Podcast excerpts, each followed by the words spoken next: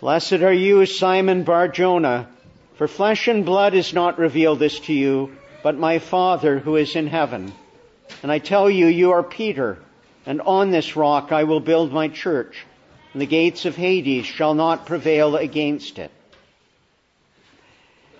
Today we're marking the solemnity of the chair of St. Peter, patronal feast for our ordinariate of the chair of St. Peter. Otherwise, it's quinquagesima, getting us in range of 50 days of Easter and the last Sunday before we begin the season of Lent. We're also marking in our Mass today the, the sacrament of holy baptism, because I'm thinking of the little one and of that way of humility and Christ's call to come as little children. It has some effect on how I think about the chair of St. Peter on this day. The first thing that strikes me is that even though we're talking about in earthly terms that, that focus of the authority in the church, that we talk about a chair. And a chair seems like rather a, a small and humble thing, a rather ordinary thing of itself, may be appropriate when we're celebrating the church of Jesus, the carpenter out of Nazareth but a chair, a, a simple thing, a humble thing. Now you might say to me, well, you might want to think about a cathedra though, and how the, over the cathedra of the bishop, the chair of the bishop, the cathedrals grow, and sometimes the, cha- the chairs are quite ornate. And you might want to think about a throne on earth and where one is established in that way, so you could think of a high and lofty seat. And yet, properly speaking, we're not talking about the world and we're not talking about worldly authorities. We're not talking about those who are lifted up over people to impose their will upon them. We're talking about the kingdom of God. We're talking about the way of Jesus. We're talking about the power that lays down its life in order to raise up that the focus of the power in the kingdom is not to impose one's will upon others, but to raise up and enable others to do God's will, to do the Father's will. And even that whole business of thinking about a throne, even if we're not thinking about specifically the kingdom of God, the idea of a royal throne is always that it's a sign of the ruler's presence in the kingdom.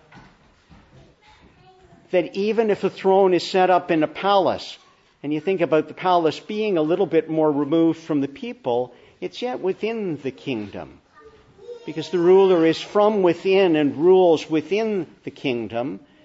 But also the throne is not the easy chair of the king or queen. It's actually the chair of office it's a sign of that particular office into which that person is set.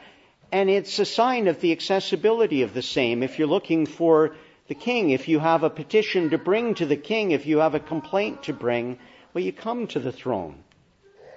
In some ways, it's a sign of openness, of presence with the people, which seems quite appropriate when we're talking about the office of the one who's appointed as a chief shepherd over the people, over the flock.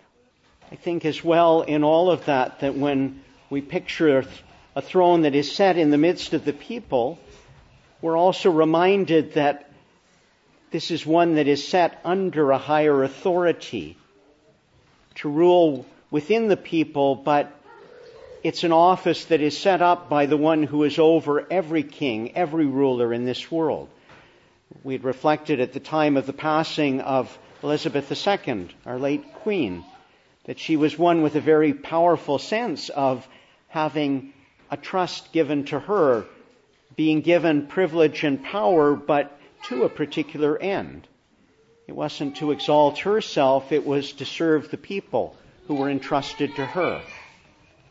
And when we think about the chair of St. Peter, we are to think about that entrusted authority, that which is given for a particular end, that the one who is set on that chair is set there as a steward. I mean, properly, every king, every queen in this world is to be understood as a steward of the one from whom all authority comes, but most particularly in the church, the one who takes up that office not on his own authority, but the authority of the one who has called him, who has appointed him, who has anointed him, who enables him. And that first lesson that we had today is one of the scriptural foundations of that role within the kingdom, within an earthly kingdom, uh, a steward, a kind of prime minister who is set in place. Now we're in the kingdom of David, in the kingdom of Judah, and following what had been the state throughout the days since David's rule. But one to whom is given the keys of the kingdom to have that authority within. It's not his authority, it's the, the sovereign authority of the king. But it's entrusted to him that he might be that steward and carry it out. I think about the chair, I think about sitting. Another thought that, that comes to mind is that it's got to do with the teaching office as well. We don't always think about sitting when we think about teaching, but I had said last year that when I was working on the children's talk, I got to thinking about, well, how often do we see Jesus sitting? And strangely, it does line up with him setting up to teach.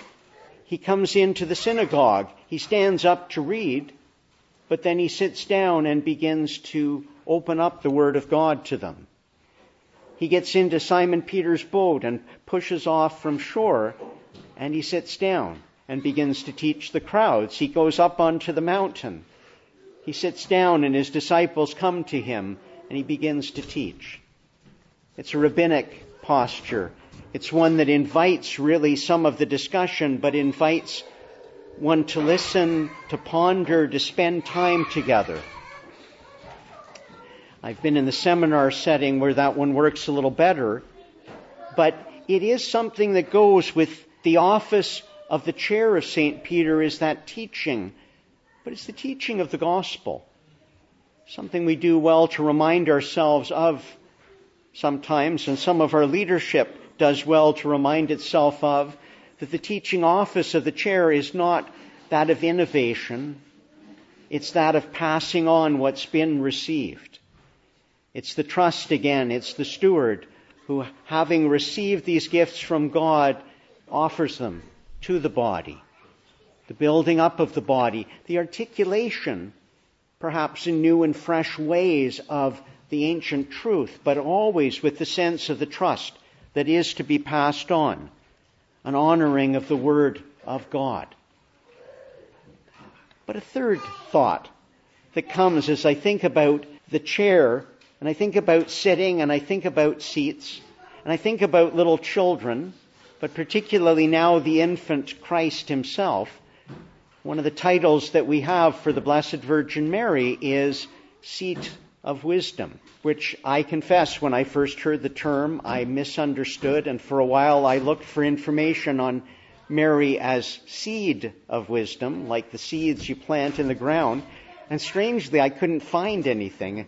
I was a little frustrated and then realized it was seat, one upon whom the Lord is seated. Well, we have our figure of Our Lady of Walsingham over here, and it's a classic presentation of the Lord not simply being gathered into his mother's arms, but being set upon her lap as the seat, from which he blesses, from which he shares the divine wisdom. She is seat of wisdom not because of her own personal Solomonic wisdom that she possesses, but because she is the one upon whom is seated he who is the power and wisdom of God. We come back time and again to the things of, of Mary and you know, that understanding that everything we say of Mary, any devotion directed towards her, is bound up with who Jesus is. That most astonishing of titles that was set out by the earliest centuries of the church of calling her Theotokos, Mother of God, which seems an audacious title to bestow upon a human mother, and yet was the clear declaration of the church that this one she carries in her womb, this one to whom she gives birth, is from his conception fully God as well as fully man. Again, to think about Mary as seat of wisdom, we think about the one who holds the precious treasure, who exposes that one to the world, who lifts him up, who holds him up, not her wisdom but his. In one sense, he is seated upon her, but in another sense, she is founded upon him. That all she does comes back to that same point of being the one who knows first she is his own, redeemed by his precious blood, made by his grace the mother of the Lord and Savior of all the human race. When we think about Simon Peter, when we think about the role to which he was called, there's no language in our gospel today of a chair, and yet we do hear about the one who will be foundational, the stone upon which Christ intends to build his church. We do know that in the final picture of the heavenly city that we have the apostles set out in the foundations of the, the holy city. Simon Peter to be the first of those, but Christ is the cornerstone. And even as Jesus builds upon Simon Peter, Simon Peter is laid upon the foundation which is Christ. Blessed are you, Simon Barjona, for flesh and blood has not revealed this to you, but my Father which is in heaven. I've said before that we often misunderstand those words. Jesus isn't saying to him, Well done, Simon, you got the right answer. The others should have gotten there, but you're the one who made the connections. Jesus is saying you are blessed because you've received this gift from God. You've been shown what you couldn't know by your own wisdom alone, but is the gift of God. Same as when Mary is greeted with those words, Blessed are you among women. Blessed is the fruit of your womb. The blessing is of God. The gift is of God. She's the one who receives. I mentioned before that Simon's name, Simeon, in the Hebrew is Shimon. It's derived from Shama, the verb to hear. And he is the one who attends to the Lord, who hears that that word that is the gift of God. Jesus declares then that He is the one on whom that church will be built. He is that, that keystone. He is the one that will be the, when I'm thinking keystone, I'm thinking of in the arch, not the cornerstone on which the whole is laid, but the one on whom the church will be built, but the one who is to be the steward within that kingdom as he attends to the Lord. He is as that rock because he set upon Jesus himself. We know if we follow on in that gospel today that a few moments later as Jesus begins to talk about what it means for him to be the Christ, what is the way that all of his own must follow, that Simon rebukes him. Tells him it's not the way that he's to go and we might hear, if we go back further, we might hear the very words of the Satan tempting Jesus in the wilderness, trying to dissuade him from the way of the cross. You don't need to go that way. I can give you the kingdoms now. If you just do it my way. Don't do it the Father's way. Don't do it God's way. Don't go the way of the cross, but just receive it from my hand. Echoed in the words of Peter the dissuading of Jesus from the way of the cross earns the rebuke of get behind me, Satan. Now you're not standing on the foundation of the gospel. Now you're not the one who attends to the things of God. Now you're listening to the world. Now you're not the rock on which I'm building. Now you're the stone that sinks under the waves. Some have argued that Jesus is promising to build on Peter's confession, not on Simon Peter himself, which isn't really a faithful reading of the passage itself. The most natural way of reading the grammar is that Jesus is speaking of Simon. If you want a little confirmation of that, you might go to John 1 and recognize that the first time Jesus encounters Simon and Simon, Jesus, the Lord looks up and says, Ah, you're Simon, son of John or son of Jonah. You shall be called Cephas you shall be called Petros, Peter. Cephas being the, the Aramaic of the same. He doesn't have a confession then. He doesn't, Jesus doesn't tell him anything of what it means, but that's the name that Jesus has because he knows him. He knows not just Peter in his strength. He knows Peter in his weakness. He knows him in his failure as well as in the redemption that will come of the Lord's love. He knows that when it really counts, He will be that foundation. He will be the one who can rally the others. Of course, we never look at Peter's confession without going back a few chapters and remembering that time when Jesus came to his disciples in the midst of the storm in the night, walking on the water. And in their fear they cried out, but Simon said, Lord, if it is you, Call me to come to you. And Jesus said, Come. And Simon Peter were reminded with his eyes fixed on Jesus, walked on water, stepped out to go to the Lord. When he became aware of the wind and the waves and let his, guy, his gaze drift from his Lord, he did sink like a stone under those waves, called out to the Lord who raised him up. The seat, the chair, of St. Peter. The rock, when it's on that rock of Christ, flimsy when it gets off of him, but the Lord has called him and he knows what he's capable of. And his promise to his church is that it will not fall. That the rock of Christ is underneath, that, that Peter, however much he may waver at moments, is yet founded upon that rock and is the one on whom Christ has built and continues to build. St. Peter's chair is not to be a throne set up above the people so much as that which bears Christ in their midst, teaching what's been received, drawing others to Him. In fact, ultimately, the chair of Peter is not to be so much Peter's throne, but Christ's to be the throne of Jesus Christ, his throne in our midst, to which we come. That of the great shepherd who comes to be in the midst of his sheep, to call us into new life in him through his death, through his passion, through his resurrection.